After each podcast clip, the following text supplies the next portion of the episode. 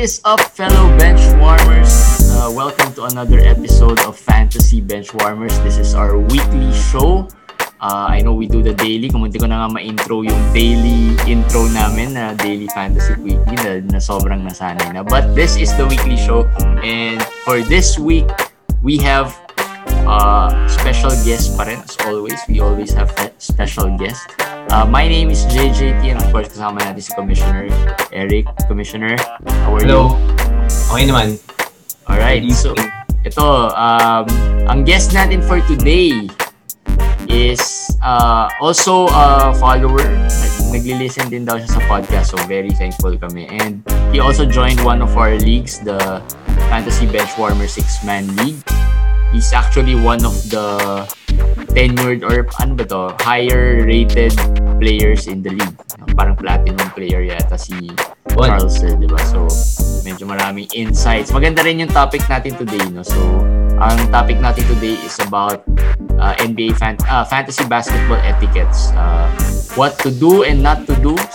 Uh, do's and don'ts in terms of yung mga trades, yung mga drops, yung mga or whatever uh, things na napag-agreean within the league. No? So, so please welcome our guest, Mr. Charles Hu. Hi, Charles. Hey, thank you. Thank you for inviting me, Jeremy, Eric. Yes. Oh, thank Thank you, thank you rin for ano, accepting in such short notice. Kanina ka lang yata minessage ni Eric. Oo, si Charles, kabat kabatch ko yan sa Ateneo eh. Pero matagal na kami hindi nagkikita. So, a- ano, reunion. Ano ba kayo? Magka, ba, ano, ah, course? Same course? Hindi yata eh. I mean, alam ko ang nakasama ko sa una meet ko si Charles sa ROTC eh. Parang alam ko yun. diba? Yeah. Parang alam ko yung parang ROTC. Eh, so, hindi kayo magka-course or magka, ano, No, not not course. classmate? Batchmates, batchmates, yeah. Ah, okay, Yeah. okay. So, Tapos, may- I yeah. think uh, sila Eric, um, he's from St. Jude, so we Ah. have common friends. Yes. So, yun, parang you get to meet uh, yun nga, kung sino yung mga Sila Nick, estudyants diba? sa Ateneo. Oo. sila John Nicolas. Si Nick, hindi siya Atenista eh. So, Yeah, mas kilala ko sila. St. Jude, oh. Si Royce. Royce. ah, si. Royce. Okay. Sino pa ba? Sina Ah, Regan Olivia? ba kilala? Olivia? Yeah, Regan, kilala ko rin. Ayan. Regan ME eh. So, yeah. Ah, Oo. same course kayo? Yeah, um, yeah. Ka-course ko rin sila, eh, sila Regan, yeah. Double major Kasi na nagdo- ata eh. Yeah, do- double Oo. major, Malupit yes. yan eh. Eh, malupit yan ang mga matatalino kay Well, analytics talaga eh. Kaya pala, ano eh, ah, Ang malupit hindi pala. ano ah, yung double major, hindi yung mga pipichuging course ah. M uh, MIS ata if I'm not Yes, tama. Ang dalawang MISME. hard courses ang pinagsabay. Yun, kaya pala. So, ano, ah, sige, let's talk about fantasy. How many leagues ka this year? How many This leagues do you year, join four. on the average? Four lang? Okay, this year four lang. But on the On the average, average, maybe six, six to eight, ganun. Yeah. Hmm, okay, okay. So, Yeah, I, nag-reach I usually I usually join the the leagues of the podcasts that I listen to. So Mm. mga in this league, Hoop World, Yeah. uh, Roto World, yeah, How competitive yung other ano leagues? very very competitive. Kasi usually the you can see the listeners, the players who join the leagues, they they really are they listen to the podcast, so they know what's what's what. Um, So, they, they They have know who to get, who to reach. mind, similar mindsets? Yes. So parang it's very hard to To trade. to convince oh yeah, to trade, to get a one-sided trade with them. So parang and I guess mas yun nga, parang they want to talagang they're really active so they really set their lineups, they really Yeah. use maximize their Their moves. their way their, their moves, yes. Yeah. Exactly. So Okay. it's very hard, especially this year, it's very hard to see anyone not fixing their lineups. Like, let's say if a certain game is postponed, it's Yeah. already set. So alam na nila. Yeah. So, medyo ano rin pala, competitive rin pala in other uh, leagues that uh, pero these are not money leagues. Are these money some are leagues? money, some are money leagues, um, but um, some are not. Ah. Ah, Pero so, yung ano, Charles, you you intentionally limited your leagues this season or nagkataon? Uh, both, both, um, two factors eh. One is yung nga, definitely it's busier this year because of Mhm. yung nga, because of the COVID. You have, you also have to be more present with the family. yeah. So, ganon. Tapos, another thing is, for example, yung in this league, I think this year they didn't continue their their leagues, leagues. for basketball. So, Ah, ganon. okay. But these are head-to-head? Or nagro-roto Head- pa rin? Uh, I I play mostly head-to-heads. Parang I played parang a handful of rotos. Like my last roto league was maybe two years ago. I played with some. Uh, it was a league by Josh Lloyd. Ah, Parang okay. ginawa niya listeners versus analysts. Locked So on. he invited some okay, okay. analysts from uh, RotoWire, from Fantrax. Yan, maganda yan ah. Magandang Oh, idea. Yeah, so parang seven listeners, seven analysts. Actually, So Roto. may plan rin naman tayong gawin yan, pero not uh, that type of division. But Oo. eventually, pwede natin gawin yan. Pero baka gusto ni Charles next time, gagawa kami 30 deep. Yung mga, pwede, Ma- pwede. mga Actually, talaga. Sa totoo, hindi ko alam kung ano. Kasi feeling ko si Eric mas ano siya, eh, hardcore than me eh. Ako, nag-start ako talaga casual. This year lang talaga ako very mas hardcore ng konti. But yung 30 deep, feeling ko baka hindi ko kayanin yun. Eh, pero masaya Ah. yun. 30 The deep. biggest league I've joined was 24, 2014 league. Yun. Hindi ka- 24 Uh, it was, teams. uh. Cash league with some hoopball listeners. Tapos, uh, it was ano, uh, like, yung rosters, pag mga 24 deep, how, how, uh, how much yung roster spots? How many, usually? Is it the standard? naman. Standard, pa rin? So, I think uh, usually for fan trucks, they make it 14 players. Ay, 14, 14 team, 14 rosters.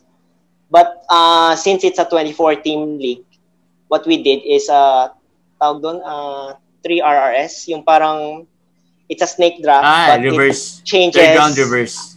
Yeah, it changes after three rounds. So, Yeah. yun nga, third round reverse, yeah. Uh, ano tawag dito? Yung, yung, if it's uh, that deep, mostly, di mostly puro trades yan. Right? Uh, yes, there are Bihira, trades, wala ka but naman because, for ad drops eh. yeah, very rare. But the thing is kasi with yung nga competitive leagues, parang they're very wary of doing trades with anyone. So usually ad drop talaga. Kasi I think most parang most veterans, they don't like to do trades because more often than not, you get hurt eh in trades. yeah. Mm. If you're Parang- not, if you're the one is, that is being offered, parang feeling mo Or- it's something that will, or or you never know what happens. Eh. For example, like that's why, for example, drafting too early before the season, parang you never know what happens. yeah, yeah. So it's better to draft near to the when the season yeah, starts. oo nga. eh. Same Or, thing with trading. You don't want to trade. Nga, for example, week 3 lang, week 4. oo. Dapat better if you trade kung if it's near to the trade deadline. So, yun. Oo. or actually, best time talaga to trade before the start. Eh. Yeah. For me, Kasi best time to trade before the start, especially if you have certain players that you like, na feeling mo talaga would perform. You trade for them na before pa lumabas yung actual performance. Mm. Kasi kung hindi, pag lumabas na yung actual performance, you won't be able to trade for them na. Kasi parang kita na nila eh. Like, yun, eh, classic example, yung Jeremy Grant trade ko, di ba, before the season. Lagi ako niloloko ng ka-manager ko na naisahan ko siya on the Jeremy Grant trade eh. Oo, kasi si OG yata yan eh. O, OG Anunobi ang tinrade ko for Jeremy Grant. Ah, They were picked on the same swerte. round. It was a little earlier lang na pick si Jeremy swerte. Grant.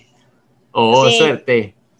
Hirap din eh mag-trade before the season kasi if you wanted the player, why didn't you draft him? Di ba? Tama. Hindi, naunahan ka.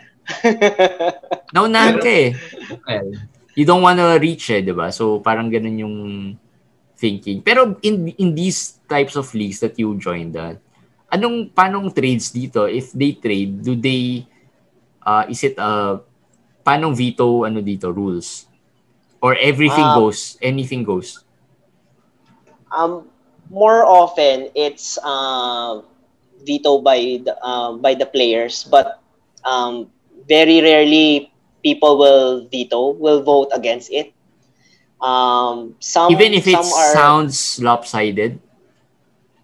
kasi I don't know, parang kasi I think most most players who who are really into fantasy, parang for them parang they also don't like parang mga ve- trades that are getting vetoed kasi if it if they do that to you you don't know next time people will do it to them Yeah. So, parang it's more of like a parang gentleman's agreement na lang na parang since you uh, team A and team B agree to that trade, it's up to them. Kayo Respect bahala. na lang that they Yeah, agreed. respect both, na lang.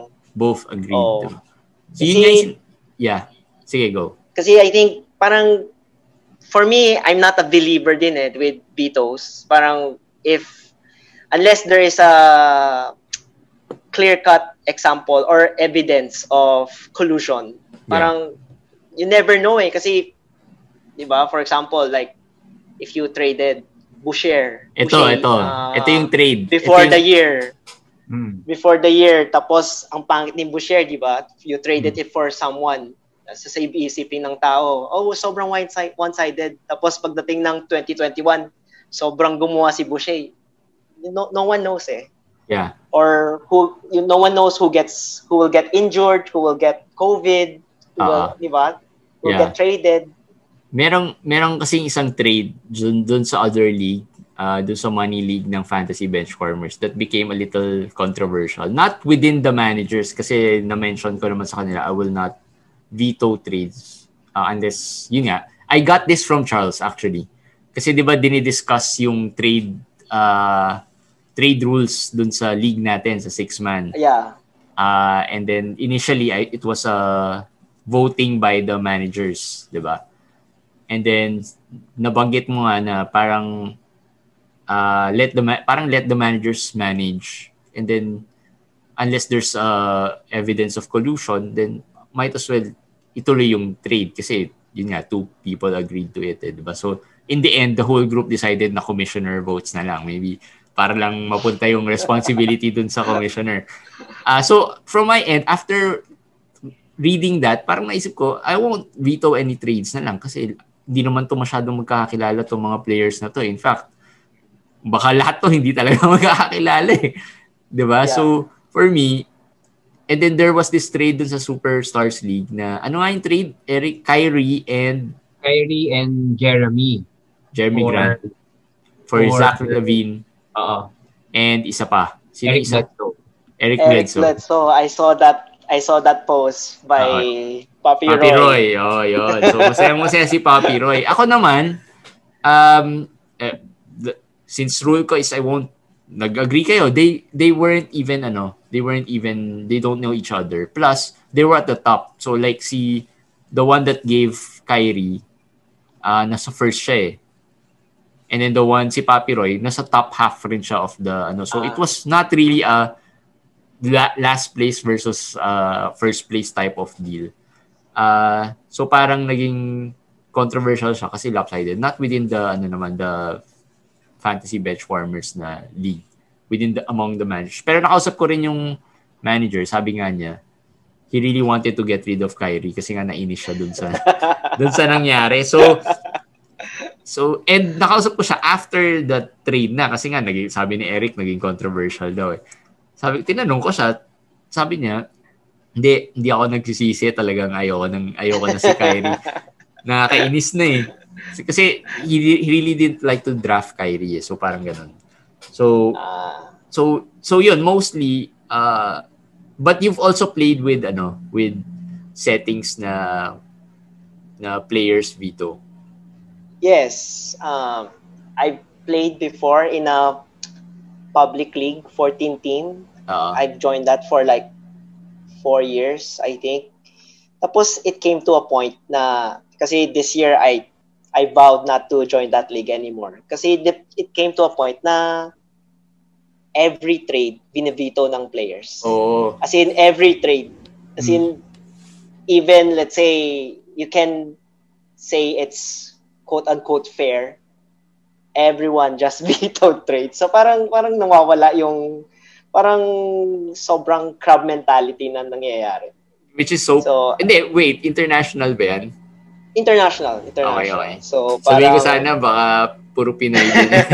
It's a natural So, trait.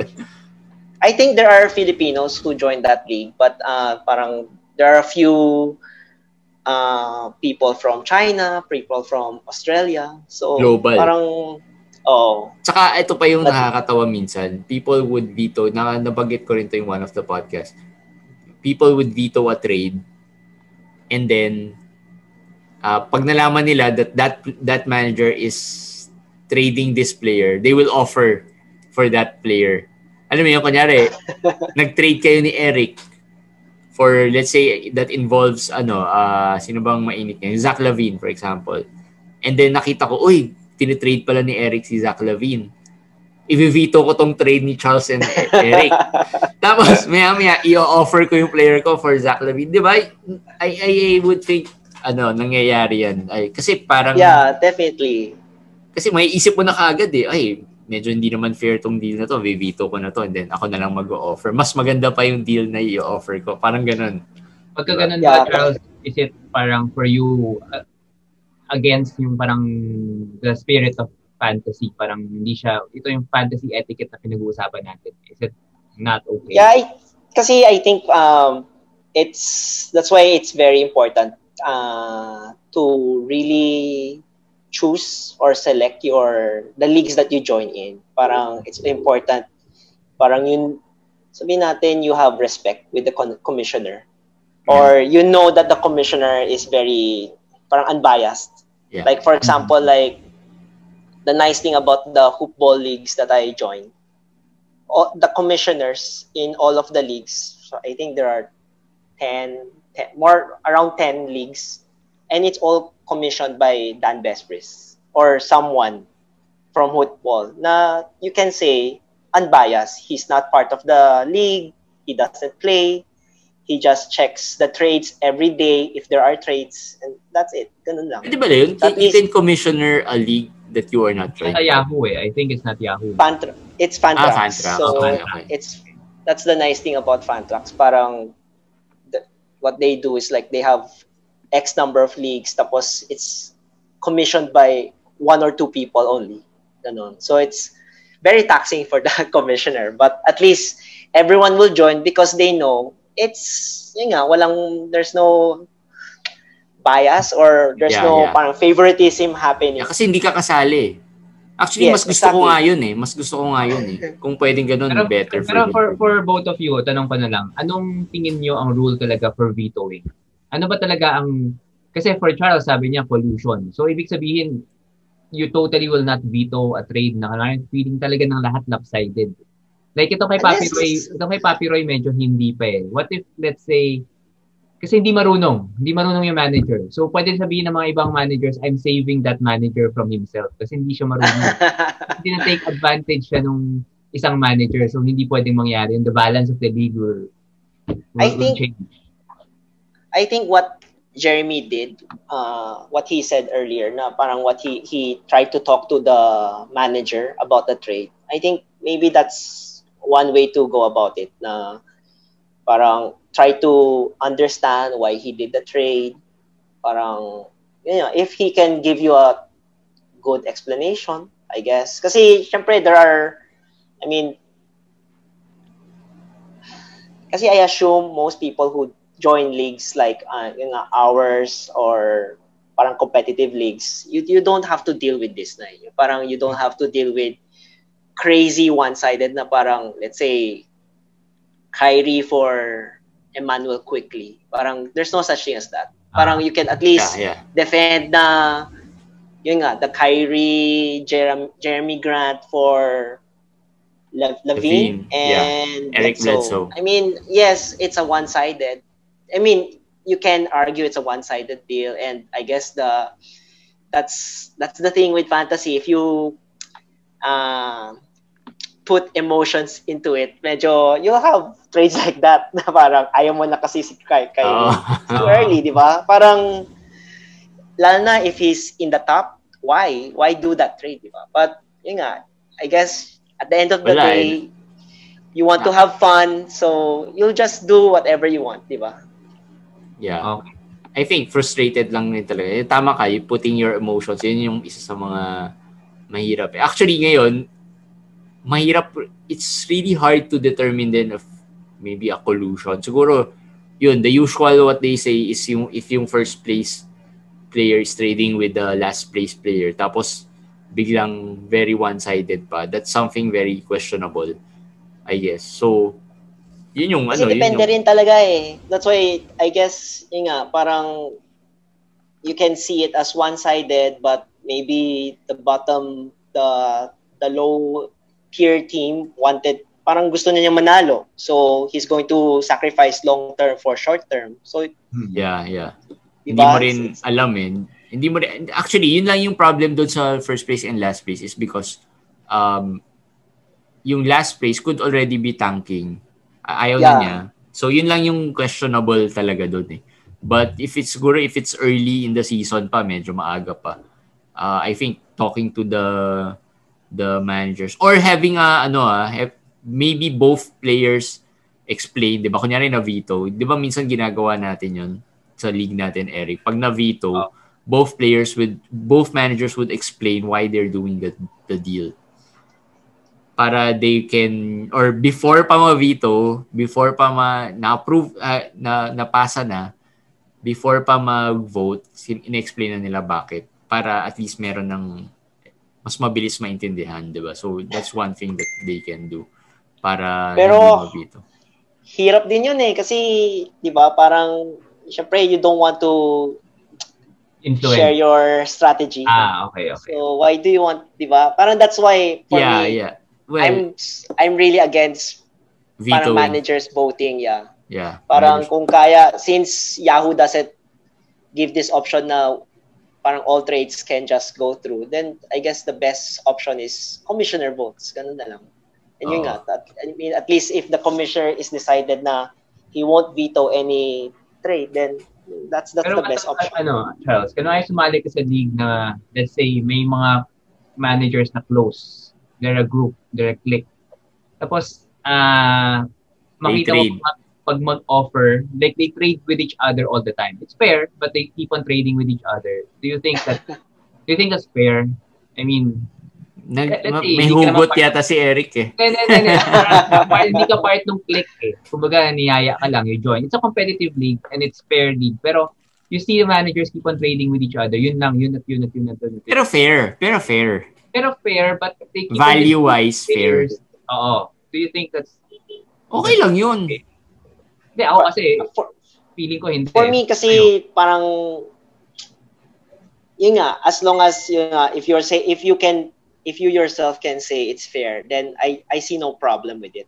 Mm. Kasi as long kasi as a player parang I have confidence in yung my drafting skills so for me as long as I get my the players I want tapos hopefully no one gets injured parang I I've go- parang okay lang I I don't mind what other teams do Mm. Oo. parang kasi feeling ko that's why nga eh parang sometimes they keep on trading and you never know baka yung na-trade nilang player bigla na injured or na-trade Ano, or Yeah. bigla nag di ba Oo. it's not a sure thing eh that's why sometimes the only thing you can do is just parang yun nga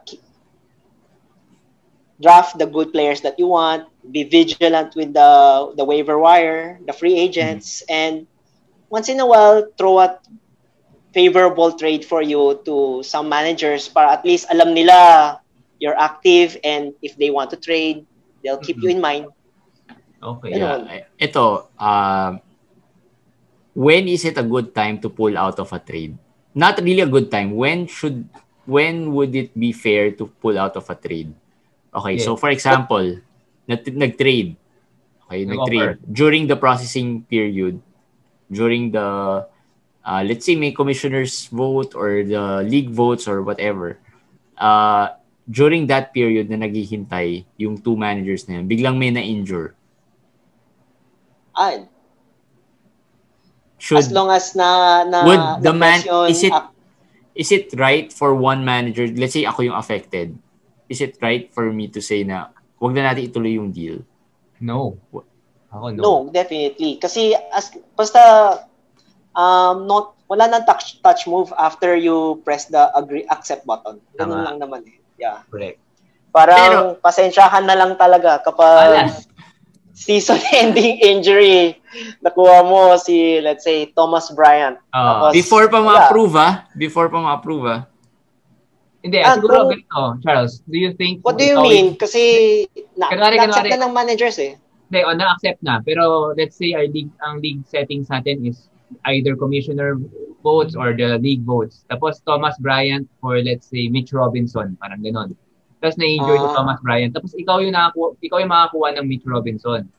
Ako makakuha ng Thomas Bryant. Is it parang dapat ko bang i-expect na you will message me or call me na parang, uy, ah, let's, let's, Or- ah, let's, ano, kasi mukhang nalugi ka, this is not what we, ex- what we expected, let's scrap the deal. Should we expect that? Or if I don't, or if you don't uh, offer that to me, dapat ba akong magalit sa'yo or magtampo sa'yo? Or, Or should si Eric ba okay lang sa'yo if he tells you na, Uy, Charles, baka pwede bang i-pull, uh, i-ano na natin tong... stop natin yung trade? Oo. Ah, Oo. Is it If- okay, tingin mo? if I was the player, for me, as long as the trade was accepted, it's a done deal. For for me, Okay. even if I'm getting the injured player, Wala na. parang breaks Wala, of the game. Ganun lang Ah. talaga. It's like, ganun lang talaga. Kasi, if, parang kasi, that's why, the nice thing about playing fantasy, parang, wala. Minsan, malas lang talaga. Minsan, swerte. Parang Like- ano to eh, parang... Ang magandang, actually perfect yung example na to. Kakaha, nangyari lang yung trade in real life. Si Caris Levert. Ah. Ah, yeah. 'di ba? Exactly the same thing. Nag-trade, went through physical, hindi pa naman officially done yung trade until the physical and then nalaman na there's something wrong. So, parang ganun. And then, Pero ang difference nun, the trade wasn't official because it was pending physical in actual life. Exactly. hindi, ito, hindi pa rin naman fi- official eh. No, but both both wala wala naman tong pending something eh. It is pending league votes, pending commissioner ano ruling. Some, oh, pero Ah, let's so, let the hindi, pero would, uh, yeah, if you were the commissioner, would you still approve that? Parang bigla ako napaisip ah, paano pag nangyari sa akin yun? Yes. As a commissioner. Oo, kasi kasi parang it parang it was at that time na they discussed Yeah. the trade. Agree. It was they a fair trade. it. Oh, parang it was a fair trade kasi wala, malas lang talaga. If I'm sure if it was the other way around, ganun din, parang Yeah. malas lang talaga. Or Yung, oh, I, think, natin hindi injured. Let's say Oh. you were sabihin natin you, you got let's say sabihin natin last year Chris Christian Wood you you traded for Christian Wood you didn't know na let's say si Drummond ma trade out di ba oo. tapos you got tapos na trade out si Drummond tapos biglang naging superstar player si Christian Wood parang do you veto that trade no din di ba kasi Oo. certain na niya na nakuha niya si Christian Wood parang ganun Timing. It's a timing. Okay. Siguro ako, ang ang point ko lang doon, if I were to get the not injured player, tapos mag-offer ako sa'yo na let's scrap the deal, hindi naman kailangan. It's more of for sportsmanship in a way na parang sige, pero hindi siya required of you. Parang yun yung feeling ko about it. Hindi siya required. Okay, yun yun. Hindi Hindi, siya siya required. Oo. Pero it, uh, parang nice to have. Pag tinanong ka, di ba? Parang, oy, do you still want, do you still want to do this deal? Di ba? Kasi minsan, nangyayari naman yun sa league natin, di ba? Kasi syempre, magkakilala tayo and Oo. we're friends. So parang, minsan may mga managers na mag-uusap na do you still want to do the, the deal or tatanungin kung gusto pa Yes, nila yes. gawin. Na-encounter ko yan. Na-encounter ko yan lot of times. This year pa lang. Na maraming managers na tatawag na parang, do you still want to do it? Kasi this happened. That happened. So, That's- appreciate naman. Kung ganun, I mean, definitely, syempre, that's, alam mo yun, parang that's above and beyond na. Oo, Ah, tama. parang it's not required. Ah, Parang yeah, yeah. It's like- hindi re- So, really ka nice of you if you do it. Huwag ka magtampo. Huwag ka magtampo. Huwag ka magtampo. But yun don't yung- expect, di ba? Don't expect. So there's parang no, the, Oo. no don't expect that the instance, other manager will offer that to you. That good, parang, the good, good faith, Samaritan. oh, the good, yung Oo. ano, yung, yung, yung pagka mabait. Hindi lahat ng managers would do that, di ba? yeah. Especially if it's a very competitive league. Di ba? That's why, yun nga, that's why for me, as much as possible, I don't want, I don't like trading early in the season. Parang, ang dami pang mangyayari eh. So, better if you trade near the trade, trade deadline, parang less games for your players to get injured. Mm. At least, alam mo na na your player won't get traded. Diba? So, at least, whatever you're getting, mas sabihin natin close to certain. Yeah. Uh, so walang instance wherein you you can pull out of a trade, no? Wala, walang wala akong only- maisip na instance eh. Ako, ako, Yun na, injury na yung worst eh. The only thing na pull off the trade is, let's say, nagkamali lang talaga yung yung manager. Pero hindi Na- mo masabi nagkamali eh. Ito, Eh, ito. Parang kasi, di ba, I mean, in our league, di ba, doon sa six-man, six-man league, someone dropped a wrong player. Ayan, O, yan, diba? yan. Oh, Parang, I talk to that, ano, yan, Yeah. yan yung next na tatanungin ko eh. Um, nangyari yan doon sa six-man league, nag, nagkamali daw siya ng drop. Instead of dropping Milton, na-drop niya si Melton. Uh, well, well, ironically, nag, na, medyo coincidentally, medyo close yung names nila. Pero, pero I messaged that uh, manager na hindi ko siya, ga- once ko lang siya gagawin, pero hindi ko na siya gagawin ulit. Kasi nga, and I think I messaged it to the whole group na hindi ko siya gagawin ulit. Kasi nga, yeah. yun yung next question pag nagkamali. May nangyari yan dun sa isang league ko. Drop three players who were cru- crucial like Buddy Hield, Duncan Robinson na drop on the first day right after the draft. Ah, medyo bago raw kasi yung manager. Hindi nagkamali ng pindot pero tatlong beses na pindot. parang I can't believe that na parang you can drop three players na mali. Ito ito pa yung worst. So drop three players. Ah, nakalimutan ko na yung isang player eh. And then nagkamali nga raw. So the commissioner said, wag mo nang pulutin. And not everyone's active dun sa chat group. Kaya ilang beses na pulot, siguro mga after two weeks bago niya nakuha ulit yung players. kasi, kasi dadaan pa yun ng waiver. Pagka-drop nung isa, eh hindi yata ma... Ewan ko, hindi ma, ma, pa- mapasok ng commissioner. Kasi pwede naman yun ipasok, di ba? Pero Yeah, exactly.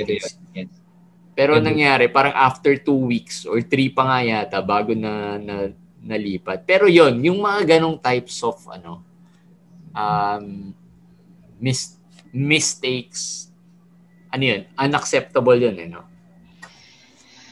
I think as long as as long as everyone agrees, then it's a- it's okay. Parang kasi I think in our league that happened.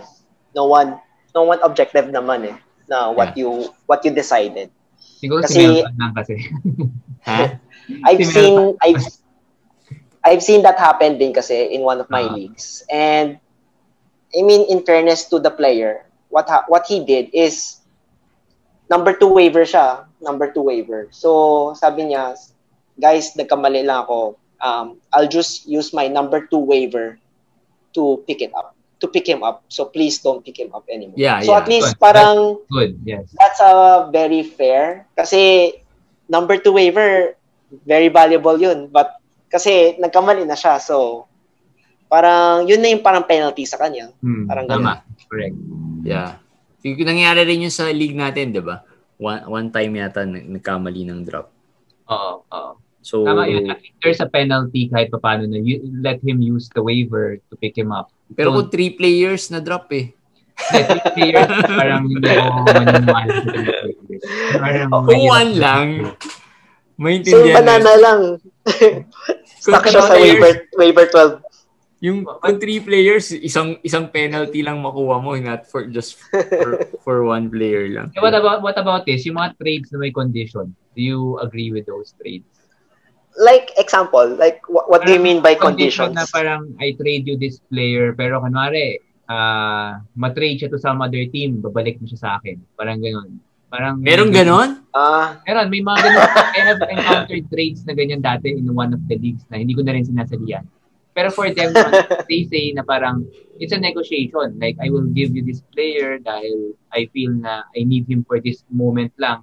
And then later on, pag may magbago sa status niya, I want to parang change again. Parang may, may ganung usapan. Do you think that's valid? Or hindi dapat yung ganun? Or like, paano ba yung nangyari nun? Parang, kasi takot yung isang player na mat, may rumors na matitrade deadline, matitrade yung certain player to some team. And then his value would sky, skyrocket dahil... Dapat dahil, bawal yun. Hindi, yun yeah, na. kasi almost like collusion na yan eh. Pero for them, hindi almost collusion. collusion. Kasi for them, Kasi like, if oh, if the player is afraid of the nga, the value of the player to let's say change because he got he gets traded Yes. then why trade him at all 'di ba Ah. parang Oo. parang Tsaka kung alam mo na eh, na may possibility na magganon, baka yun nga. Alam mo na eh, even, eh, paano even sa league they're-? Meron kayong ganyang trade, di ba? Yung parang before four or something na deal. Ah, pero kinausap ko naman yung managers about it. Oo, pero Kung bakit ganun yung ano. Parang may ah, deal, may may So they were trying to get the deal done before 4 p.m. ah para they could add it to the siguro to the roster or what. Pero it's a low end deal like mga tipong free agent level, yung tipong i-drop po rin eventually types of deal. pero Ah, for me, dapat walang ganun din. Ako lang. Ano Kasi- anong ikaw anong take mo doon? Let's say kasi commissioner votes eh. So parang they- try to influence the commissioner to accept. Ako naman, once na merong deal na pumasok, I approve it immediately. Yeah. Regardless kung sino. So wala namang kaso yun sa akin. Kasi they they sent the deal mga 3 p.m. eh. Medyo maaga. So hindi naman siya for tipong for late. me for me as long as there's no rule parang let's say the commissioner votes tapos there's no rule that what time the commissioner will decide Yeah. it's okay. Kasi, syempre, parang, it's like, parang sa NBA, trade, trade deadline. So, para po makapasok yung trade nila, tinawagan na nila yon commissioner's office. Mm. So, unless, Okay. yun nga, but, um, for example, like, yun nga, since, yung sa hoopball leagues namin, there is a set time that the commissioner will check all trades. Yeah. So, kung that's the rule, then at the start of the season, then that's the rule. Parang well, for Yeah, starters, the com- Pero- it's co- the commissioner's prerogative na lang if he'll listen to these Pero players. pero grabe rin ha kasi I've I've commissioned leagues before. Pero this year lang talaga marami ako na-realize as I commissioner as, as I commission yung leagues natin na tatlo na parang there are certain rules na hindi clear. Like yung mga ganyan, Ah. 'di ba? When commissioner votes, o so basta commissioner votes, okay na. Pero hindi ko sinasabi kung when would I uh, da- dapat may ilang Pero- days, 'di ba? Pero Jay, maganda yung sinabi ni Charles na merong set time a day lang na mag-approve ang commissioner. Actually, Para- hindi, ayoko gawin yun kasi iisipin ko pa yung time of the day. Yun lang. Hindi Yun naman lang. ako katulad ni Dan Besbury na the whole day fantasy lang gagawin nila, di ba? So, lang. naisip ko na yun eh. Dapat ba mag-set ako ng, kunyari, dapat papatagalin ko muna ng one day bago ko Hmm. i-approve. Pero na-realize ko, if gagawin ko yun, then I would still have to schedule my time. 'Di ba? Every day. Eh, paano pag busy ako nung day na yun? Hindi ko, baka hindi ko ma Yeah. Ako pa yung papagalitan. that's, if that's the case, I think yun nga, at the end of the day, parang the players have to work around what are the parang the structures of the league. So if it's Oo. commissioner votes, parang yung courtesy na lang is send a message, text message or Facebook message to the commissioner. And syempre, like I guess if one day give the commissioner a day or two, if it's too long na, syempre that's when you can at least complain. But kapag one or two days, I think that's very reasonable. Oo. Ako, Ako, gusto ko lang ako, immediately. ah. May isang Ah. pet peeve lang ako sa trading. Parang nainis ako pag when I offer a trade to someone, hindi ako pinapansin. Kasalanan ko yan minsan. Ilang, ilang days ba dapat bago mag-respond ang isang manager sa offer ng I mean, you can just accept or reject, diba? Parang ang pinakamasama ay nakahang yung trade for That's true. For such a long time na parang I think- eh. Ka- Kasalanan ako dyan. Ginagawa ko yan kay Charles Isn't that, Wan. no? Isn't that uh, fantasy etiquette uh, we should impart to our Eh, tama yan, tama yan. Naisip ko yan. Tama yan. Parang why Parang may offer si Charles nung isang beses eh, tagal ko. Pero nag-counter ako yata kay Charles. Yes. Ikaw pala yun, yes. JJT eh. Ikaw pala Eh, yun. hindi ko sinagot yung isang offer niya, pero nag-counter ako sa kanya. Hindi, hindi, like, like yun, gano'ng katagal mo siyang hindi sinagot? Hindi ko na matandaan I, I, eh. I think I think the parang as long as yun nga parang I think um especially with our fantasy bench warmers leagues parang since we have a group uh group uh group chat Mm. para at least um magkakilala lahat so no need to like just leave the other player hanging so if you don't like the trade just reject it or if you want to counter it kasi I've encountered this eh like sa mga leagues ko na I play with international players parang if they give me a low ball offer what I just do is I just won't accept or reject the trade tapos they Ah. won't able to drop or add that player, di ba? Ah. so parang it's up to them na if they want to reject the trade or I think Or there's an cancel. expiration, di ba? Yeah, there's an Na-cancel automatic nila. expiration to the trade. I, I think a week or two. So that's what happens. So at least I'm also sending a message na parang, dude, your your offer was ridiculous. I'm not even going to bother with it. That. Pero tama yun, may, may reason naman kay Charles, so that's okay. Pero yung mga walang reason, parang sana mag should at least Guys, or doon sa mga kasali sa Benchwarm, Fantasy Benchwarmer League, message nyo ako pag may offer sa akin. ano, si, Kasi ano, minsan si, ang tama, dami, hindi ko na tama si. Charles yung low balling. Why do you think people do that? Why do Kasi I, Why do I people think with with leagues na hindi pa magkakilala. So Oo. they're testing the waters or they're expecting you to you to counter. How low ball ba But- yan? Like, Oo.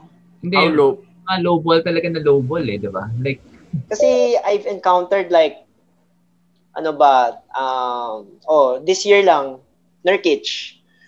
Parang when before he was injured tapos he was doing very badly I'd get like ano ba Kobe White for Nurkic. Parang ganun. So pa parang hindi ko napapansin yan. I, I think that time Kobe White wasn't doing very well din I mean I can understand if Kobe White was doing well di ba Oo. parang, Ah. oh sige, parang sell high, buy low. But, parang pati siya hindi ko magawa. Parang, okay. Wag na lang. In hindsight, nagsisi ka ba na hindi mo in-accept yung deal na yun? Di naman. Kasi, gano'n eh, parang for me, as long as, kasi yun nga, as long as hindi end of the season injury, parang okay lang. You, Okay lang, yeah. parang nagba-balance out naman eh. Parang for me, like, for every Nurkic that I draft, I drafted uh, Mikael Bridges or uh, Alec Burks na parang nagba-balance out. So, medyo confident ako na pagdating ng playoffs, I'm there. yeah. So, So, parang no, namin, no need to panic. may trade offer kami dati ni Jeremy in one of our leagues na na, na message ko siya na parang feeling ko low ball. It was John Collins for Desmond Bain and Derek Rose. Because pagka ganong deal ba, feeling mo, the Wait, saan manager, FPW ba to? Ah, hindi, hindi, hindi, FPW. Sa ibang league natin na nag-manage tayo together. Alala ko Ilan sa lang tingin yun ko eh. eh. Walang respeto yan. Walang Eh, kasi, walang respeto sa iyo, Ah, Eric. ito yung Roto. Roto ba to? yes, ito yung Roto na parang Okay, yung message Roto, si Roto. J- JJT kasi sabi ko parang gusto kong awayin or something or parang i-counter ng another low ball. Pero I talked to the manager. Nung kausap ko yung manager, I guess yun lang talaga yung feeling niyang correct trade. Kasi he said he wanted a big man and he had too much cards daw. So, so parang feeling niya fair talaga yung deal. So, I, ko, okay, buti hindi ko siya inaway. Kasi siguro lang yung... Ah, message mo pala. Minessage ko siya, minessage ko siya. Kasi parang, parang isip ko mag-offer na rin ako, parang gano'n. Since baka Ah, gusto niya mag- Anong hinahanap? Pero, I, I, mo, I was curious lang kasi, bakit ganun ka-low ball yung offer? Parang nang, nang, nang iinis, parang yung isip ko ganun. Oo. Kaya tinatanong ko kayo, why, why do you think people make deals like that? Like that? Parang tingin ba nila, kasi, Kasi I they think- feel na may value yung mga players they are giving. I Tapos, think kasi, they, they, parang ine-expect, baka do, is he a friend ba? Or Hindi, someone, a stranger?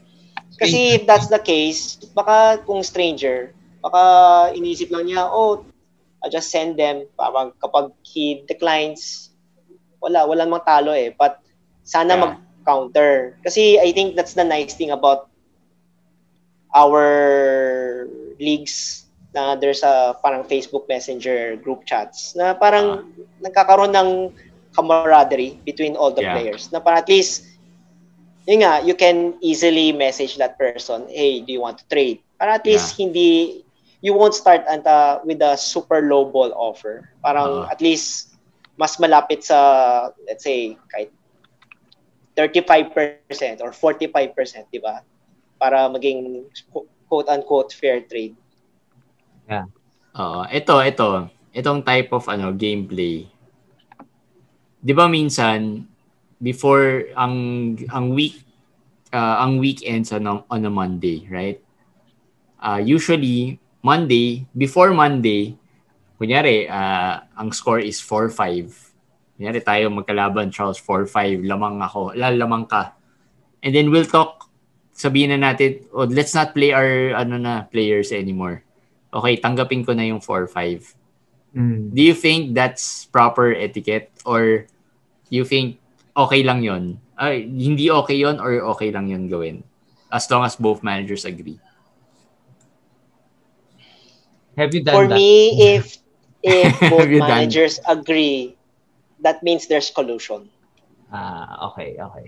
Kasi parang, di ba? Pero if the score is let's say 2-7, ayaw lang niya mag-1. Then he Is it should the do something to make it 2-7. Parang it's on him. Parang, yun nga, di ba?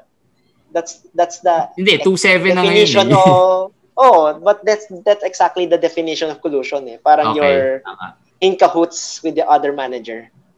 Okay, hindi ko na gagawin yan. hindi, hindi ko offer yon. Hindi ko naman siya ginagawa eh. Like, pero minsan, ko, jokingly, Kunwari, kunwari ako, ah, let's say, I looked at week week 6. Week 6 nata tayo, di ba? Week 6 next week. Nakita ko parang, shit, ah, ang mga players ko, 2 games, 3 game weeks. So, medyo dehado ako.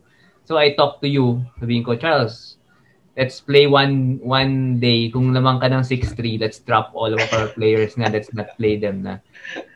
Is that something na dapat i-prevent ng commissioners? Or, sige, I mean, that's something na hindi mo malalaman eh.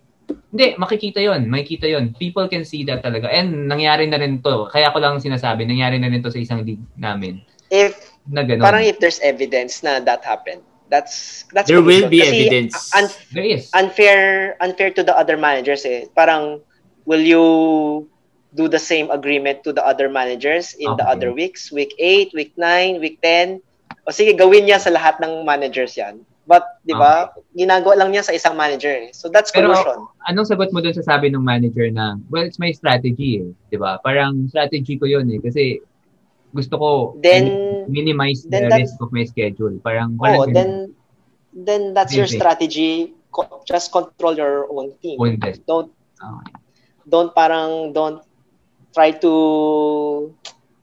convince the other manager to do the same. Pero pag pumayag yung manager, the other manager is equally liable. I think, Oo. Kahit oo, panalo siya. collusion. oo. That's why para sa akin nga dapat walang trades na nga nabibito eh except for collusion. So, Actually, yun yung pinaka mas, I think yung pag-upo, yun yung mas ano, mas magiging, feeling ko mas rampant na, ewan ko lang, lagi sa leagues natin, sa league natin, laging may ganyang offer eh.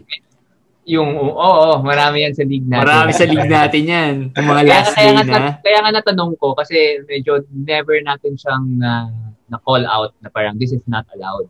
Kasi many Oo. managers would feel na parang, okay, yung 6-3, yung person who got 6 will say, well, I want the 6 already.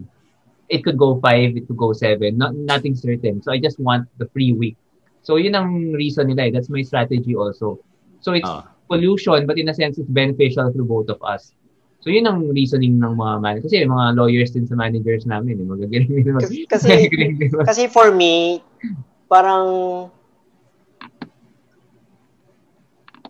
yun ang reason. yun yan, number one, kasi honestly, parang it's so hard to prove collusion. So, number one, parang paano umabot sa inyo? So, Ah, ah. malamang there's someone who is bragging about it or Hindi, sa atin minsan ano eh, sa group chat mismo. Oo. Diba? So, offer. if that's the case, medyo sorry, then you're parang you're proving yourself guilty. Hirap, hirap ng kasi I- trabaho ni Eric ah. Oh. kasi I've seen I've seen leagues I, I've played leagues naman na parang for example, last day I want to maintain the 6-3 then napansin ko yung other team nagbaba na ng mga players para ma- ma-maintain yung 6-3. Tapos Pwede ako, ginawa ko, nagbaba rin ako ng players para ma-maintain yung 6-3 or Ah. something. So, kaya bang ma-prove na nagkulod kami? So that that's that that's the thing. Last day, 'di ba? Oo. So I can understand kung last day medyo tricky na hindi ko alam kasi I've never been a commissioner. So hindi, I've been a commis- commissioner once, but I don't know kung may tools ba na alam mo ba Hindi, kung hindi mo kailan nagbaba. malalaman. 'Di ba? Hindi mo malalaman Hindi mo yan eh. malalaman. So so Kasi it's I just- think that's For the that's last the only day, instance na maybe that can happen. But kung medyo he's telling it to everyone na ay nag nag-deal na kami nito, 6-3 na to or 5-4 lang. Medyo dude, yung abangan, keep it to yourself, 'di ba? ang ang mga ano, ang mga uso rin is yung abangan nga. Like if you want to win the turnovers, na pag close yung mga turnovers, minsan inuupo na, 'di ba? Para lang hindi na Yun okay Yeah. lang yun. That's okay. or yung Oo. mga free throws, field goals, 'di ba? Minsan may mga guys you you sit down certain players eh. Pero tama ka, you it's hard to prove uh, that two teams are colluding nga eh, for if ganun yung kumbaga kapag strategy nila yung to sit down eh. Pero yung ano, Oo. pero okay lang, baka mamaya may makinig dun sa league natin. tapos sabi, Kasi mapapansin rin naman yun eh. Ba? For our leagues naman, ano, we know each other. Oh, and it's been going on for years eh. So, hindi. Tsaka wala naman eh. Usually, for us, it's always one. Barkada naman eh. Eh, this is for ano naman, in general. Kasi Yeah, in most general. naman kasi like Charles, sumasali siya sa leagues na hindi naman talaga friends with other people. Yeah. So, maganda rin kasi na i-clear, i-clear natin, mapag-usapan natin para at least the new, kasi mar- marami sa listeners natin are new, new to fantasy also eh. So, at least they know na these kinds of things, kung ano yung You should watch pwede, out for... ano yung hindi. Ba- Kasi, when you join a new league, iba pa yung culture ng league na yun eh. Like, sabi nga ni JJT, sa league namin, it's been 12 years already. So medyo people know each other, people have, you know, already know what's what what can happen, what cannot happen. Pero for new leagues in general, I think that is not allowed. Hindi siya Yes, pwede na exactly. yes, hindi siya pwede na i ano, Mm. i, i gawin. Parang ganun. Yes. Uh, ito, we have some questions from our, ano, sagutin na natin to well, ano, Sige. Ah, ito, nasagot na to. Do you veto a trade if a player gets injured during the processing period? Hindi, no. No, no. You don't veto. I mean, yeah, no veto. napag-usapan na rin namin from DDG to. Uh, we napag-usapan na rin namin na yung parang touch move as much as possible. Touch move, explain mo, JJ. Yung pag na ano na na agree na kayo both on the deal, whatever happens during the processing period uh, should not impact nga do the the deal. Okay. Kumbaga hindi mare-reverse, hindi nyo pwede, hindi hindi na mapupull out yung deal. Unless siguro, yun nga, yung good, may good Samaritan manager ka that offered you na, sige, wag na lang muna natin ituloy kasi malulugi ka. Pwede naman yun. Walang problema siguro doon, di ba? Ito pa the isa. problem para sa akin the problem with that kasi yun din eh now that I think about it parang it's almost like your example na oh for this week let's just make it 5-4 lang or 6-3 para hindi ako parang wasak. Mm. Parang if you think about it na may good Samaritan, technically collusion din yun eh. Kasi will he do the same thing with other managers? Parang Agree. no. 'Di ba? That's the problem. And syempre, yung mga ibang managers na parang syempre, parang sabi natin hulog ng langit na let's say the first place team yung nakakuha ng injured player tapos may chance na siyang manalo for yun nga in this league. Yeah. Tapos bigla na overturn yung trade kasi ang bait ng isang yung the other manager. Di parang syempre mainis yung second place. Parang ha? Bakit nangyari yan? 'Di ba? So Mm. I think if if you bring in the other managers, parang syempre unfair. Okay. Yeah. Uh, so yun, uh, ito isa pa. Ito ano na to, specific some specific questions from the ano, from the mailbag about certain players. Opinion kay De'Aaron Fox.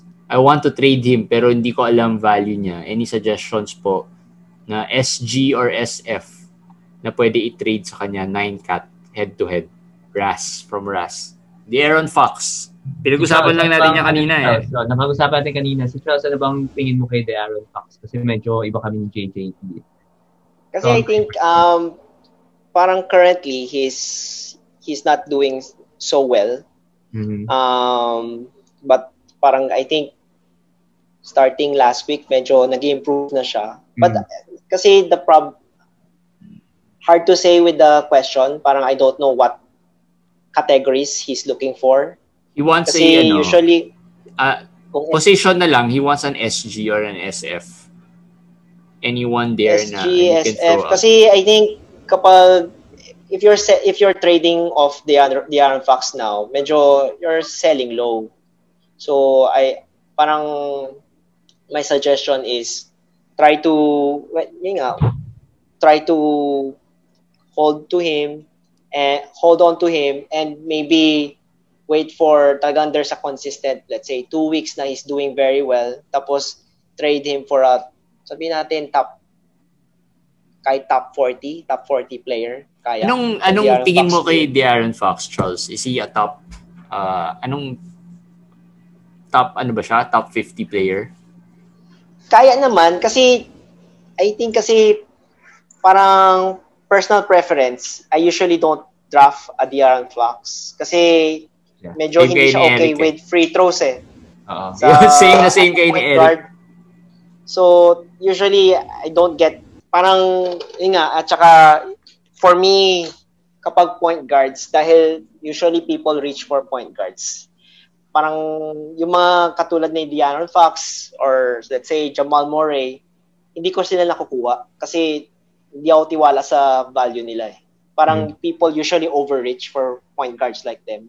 Hmm. But parang I think depends on the team build. If you're a team na okay lang sa'yo, medyo not so great free throws, I think a De'Aaron Fox will do. Parang good. The problem kasi this year sa kay De'Aaron Fox, medyo bumababa yung assist rin niya. It's not just the free throws. Pati assist niya is not as as high as, As last high. year. Yeah. So parang if you have a point guard na that you spent a high draft pick on na hindi nag-assist, parang ang hirap mo na i-justify to other players na, oh, I want top value for this point guard. Okay, so top uh, 50 pwede. Pero mahirap mahirap sabihin eh no for anong anong SG. Ikaw Eric, meron ka bang suggestion for an SGSF player?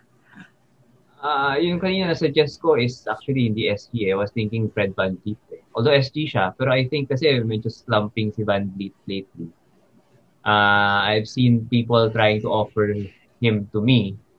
So I guess people are getting worried. So baka isip ko, si Fox kasi sabi nga ni Charles, the past two games, three games, medyo maganda. So yun ang naisip ko. One, Brandon Ingram is another. Sabi ko rin kanina yun. I would rather have Ingram. Although Ingram is struggling in the other stats the past few games, I still like him more than the Aaron Fox.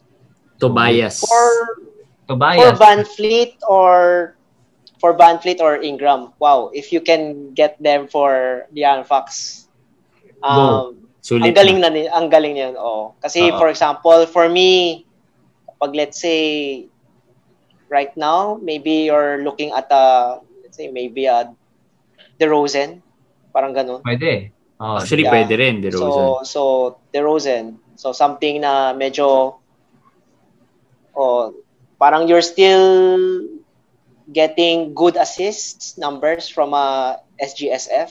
yeah. Good, good. free Uh, throws pa. Good free throws Great pa. free throws actually, hindi lang good. Oo. Kasi medyo marami ring attempts si ang, ang DeRozan. clear dito, si Charles mas low on the Aaron than me. So parang parehas ko eh, mababa. Kasi Van Fleet, High For up kay me, Van Fleet eh. Mataas. Wala. Ha- Oh, me, me Yeah. too. Yun. Oh, tagal ko na nga tinatry ko yung Van Fleet kay ano eh.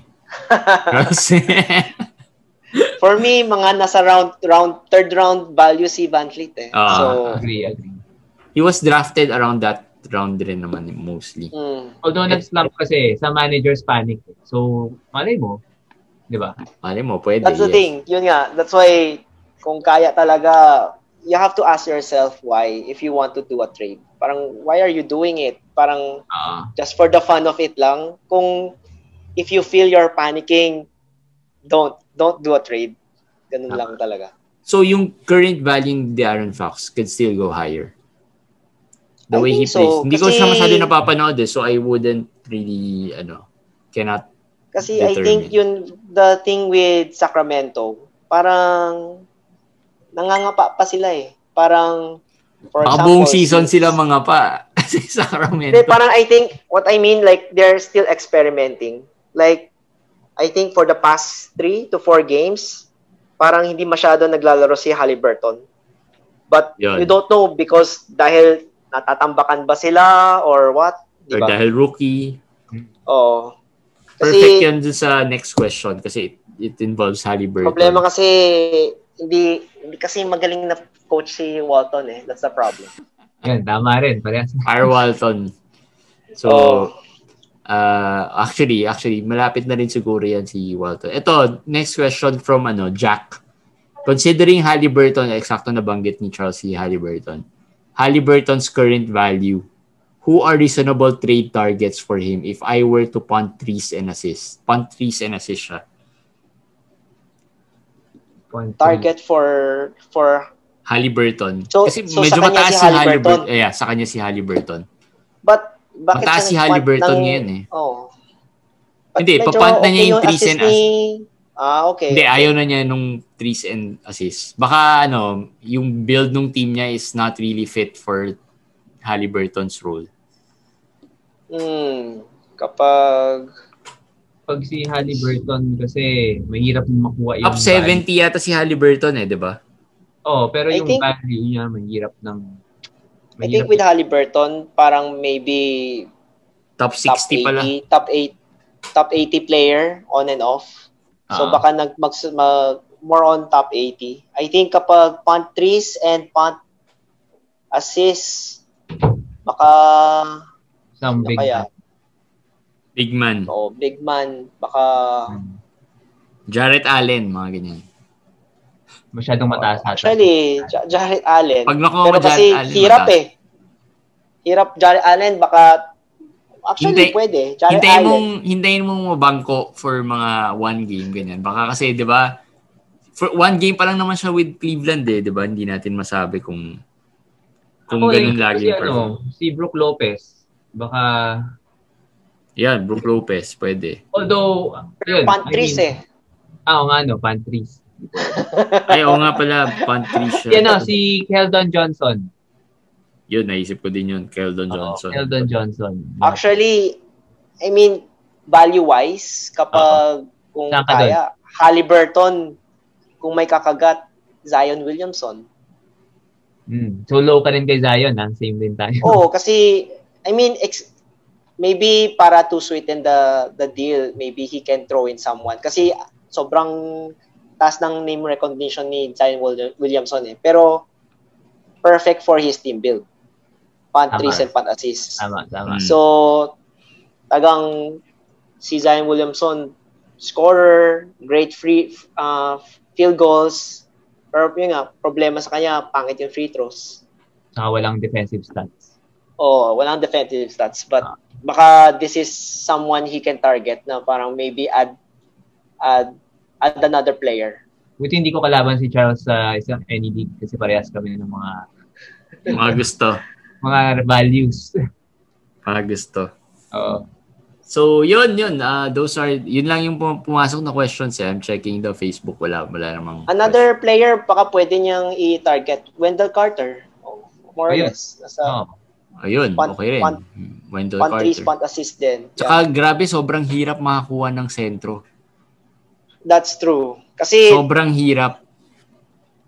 That's why nga dapat sa mga Yahoo Leagues, dapat hindi na ginagawang two center league eh. Oo nga. That's yung napapansin ko. Agree. Kasi medyo na-inflate yung value ng centers na dapat hindi naman. The good, the good centers ang hirap makakuha. Ito, itong trade, last na. Yung tinanong sa atin, Jeremy Lamb for Brandon Clark. Tinanong sa atin ni Sir Benny Benitez. Anong tingin mo doon? At sa kanya si Brandon Clark.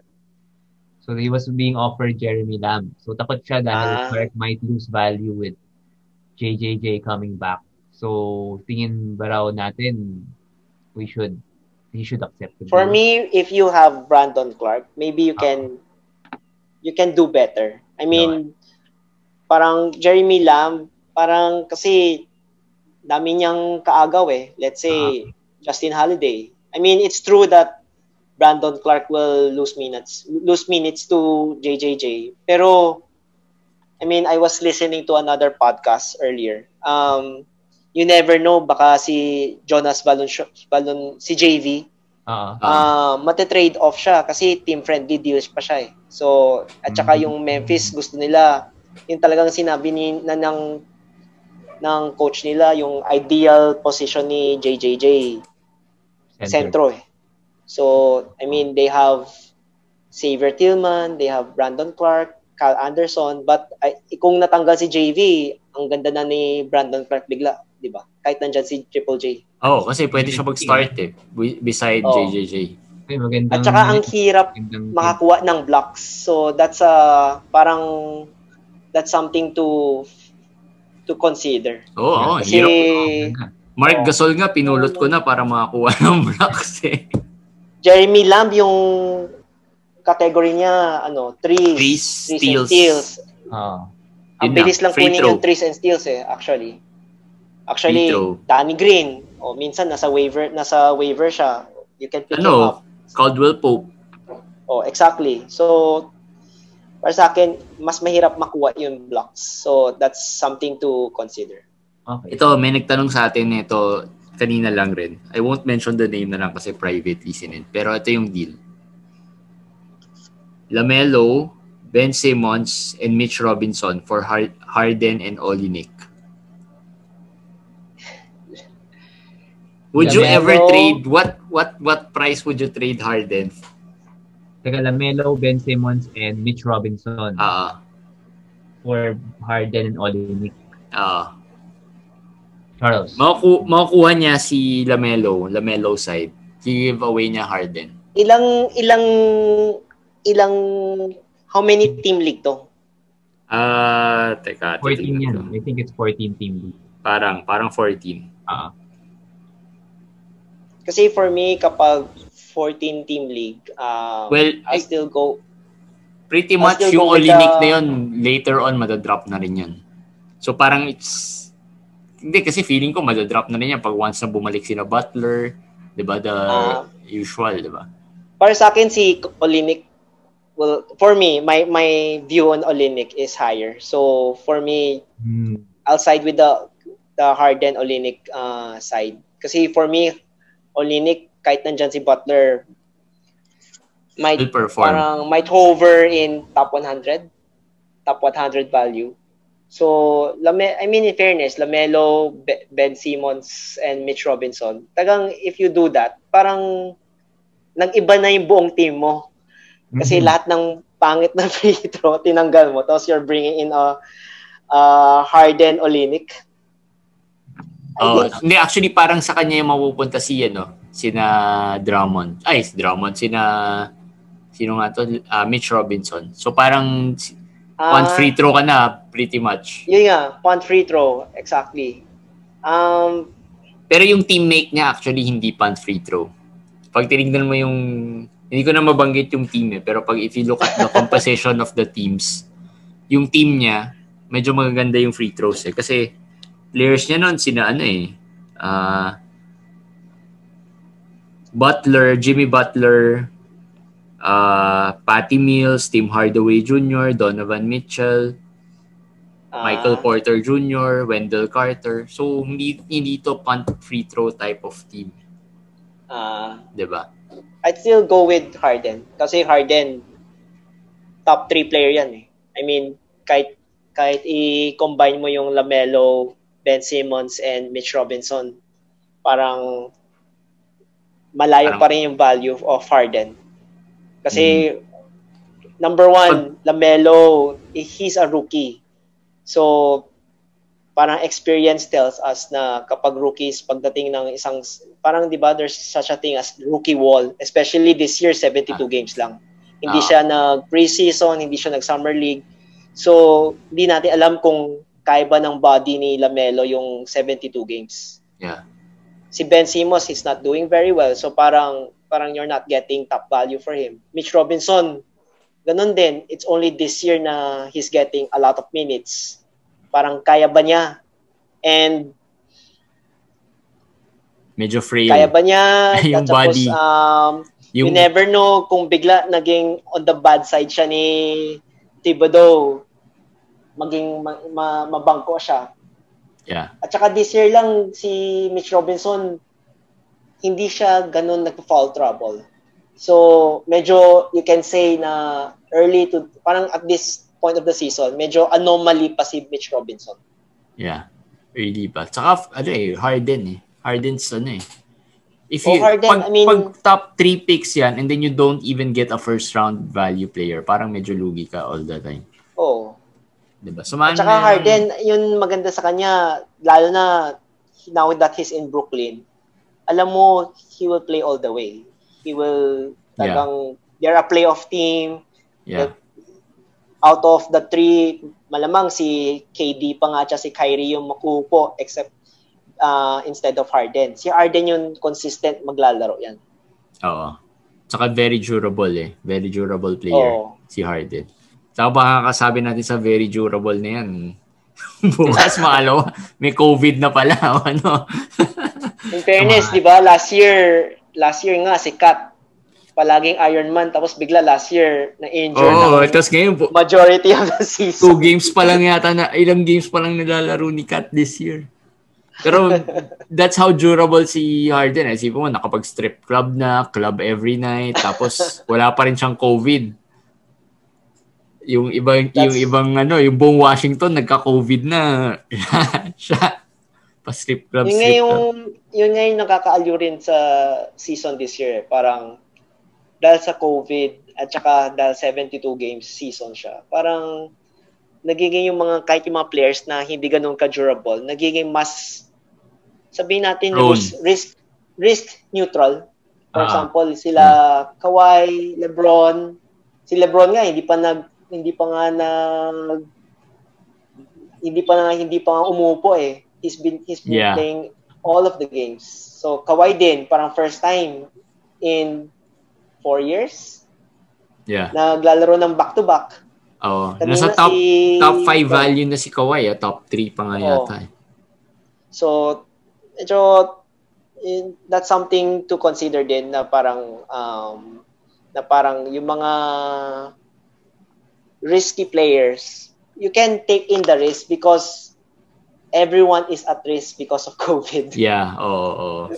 Tsaka if you are trading and then you're looking at yung mga value ng players, very, ano ba to, hindi accurate yung mga yan. So don't, kasi di ba ang daming players who are underperforming and daming because of COVID, injuries, and daming players who are, Oo.